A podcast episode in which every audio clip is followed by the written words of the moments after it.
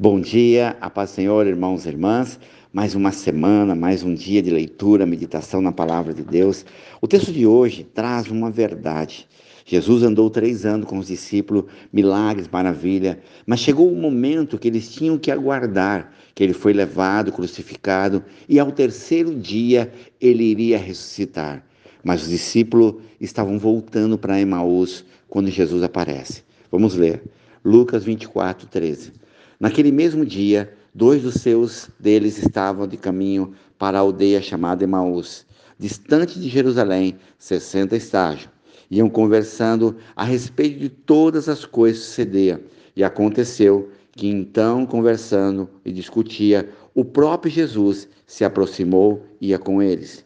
E os seus olhos, porém, estavam como que impedidos de reconhecer. Então lhe perguntou Jesus: O que é isso que vos preocupa e que ide tratando à medida que caminhais? E eles pararam entristecidos. Olha que coisa! Os discípulos não acreditaram, não esperaram, não aguardaram. Viveram um tempo de milagre, maravilha, poder e glória, mas quando chegou o momento que eles deveriam estar firmes no pensamento, bateu a tristeza e eles estavam voltando daquilo que era para viver em Jerusalém, aguardar o grande dia, o coração e a alma deles entristeceram.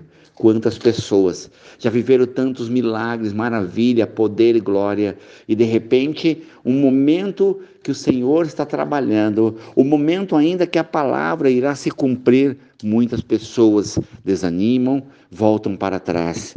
Neste momento, Jesus se aproxima da caminhada deles para falar a eles que eles deveriam se posicionar.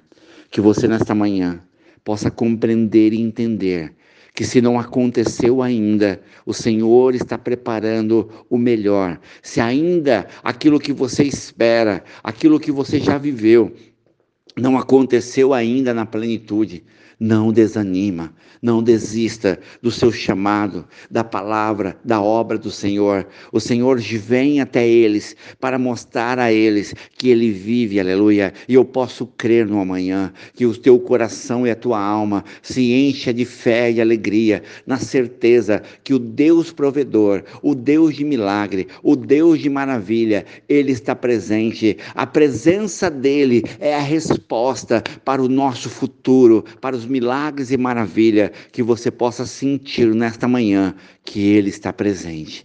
E é isso que nos basta, em nome de Jesus. Pai amado Senhor, eu te peço perdão, ó Pai, quantas vezes meu coração, a minha alma recuou, quantas vezes, ó Pai, o meu chamado deixou de lado, eu deixei, ó Pai, por causa da tristeza, da amargura do coração. Quebra isto hoje, ó Pai, toda depressão, toda angústia, medo, está quebrada agora, porque a tua palavra é fiel e verdadeira e se cumprirá em cada homem, em cada mulher. Eu peço agora, Pai, transforma esse coração triste, abatido, ó Pai, ah, que perdeu a esperança ou que está preso em sentimento, pensamento, quebra agora, Pai, dá a tua paz, dá a tua alegria, dá o teu poder, a tua glória, coloca as tuas mãos, Senhor, abençoa cada homem, a cada mulher, a cada empresário, homens e mulheres que vão sair hoje, ó Pai, para a peleja, para conquistar o pão para a sua casa, para suprir empregados, ó Pai, abençoa cada trabalhador, a cada dizimista ofertante, os nossos filhos na faculdade, na escola, cobre agora, Pai. Livra do mal, livra da violência, Pai. Cobre a nossa família, abençoa esse país chamado Brasil, ó Pai. Essa terra vai mudar pela oração do teu povo, ó Pai. Em nome de Jesus, ó Pai, guarda cada missionário, a cada projeto, ó Pai, as crianças de Tatuí, ó Pai, abençoa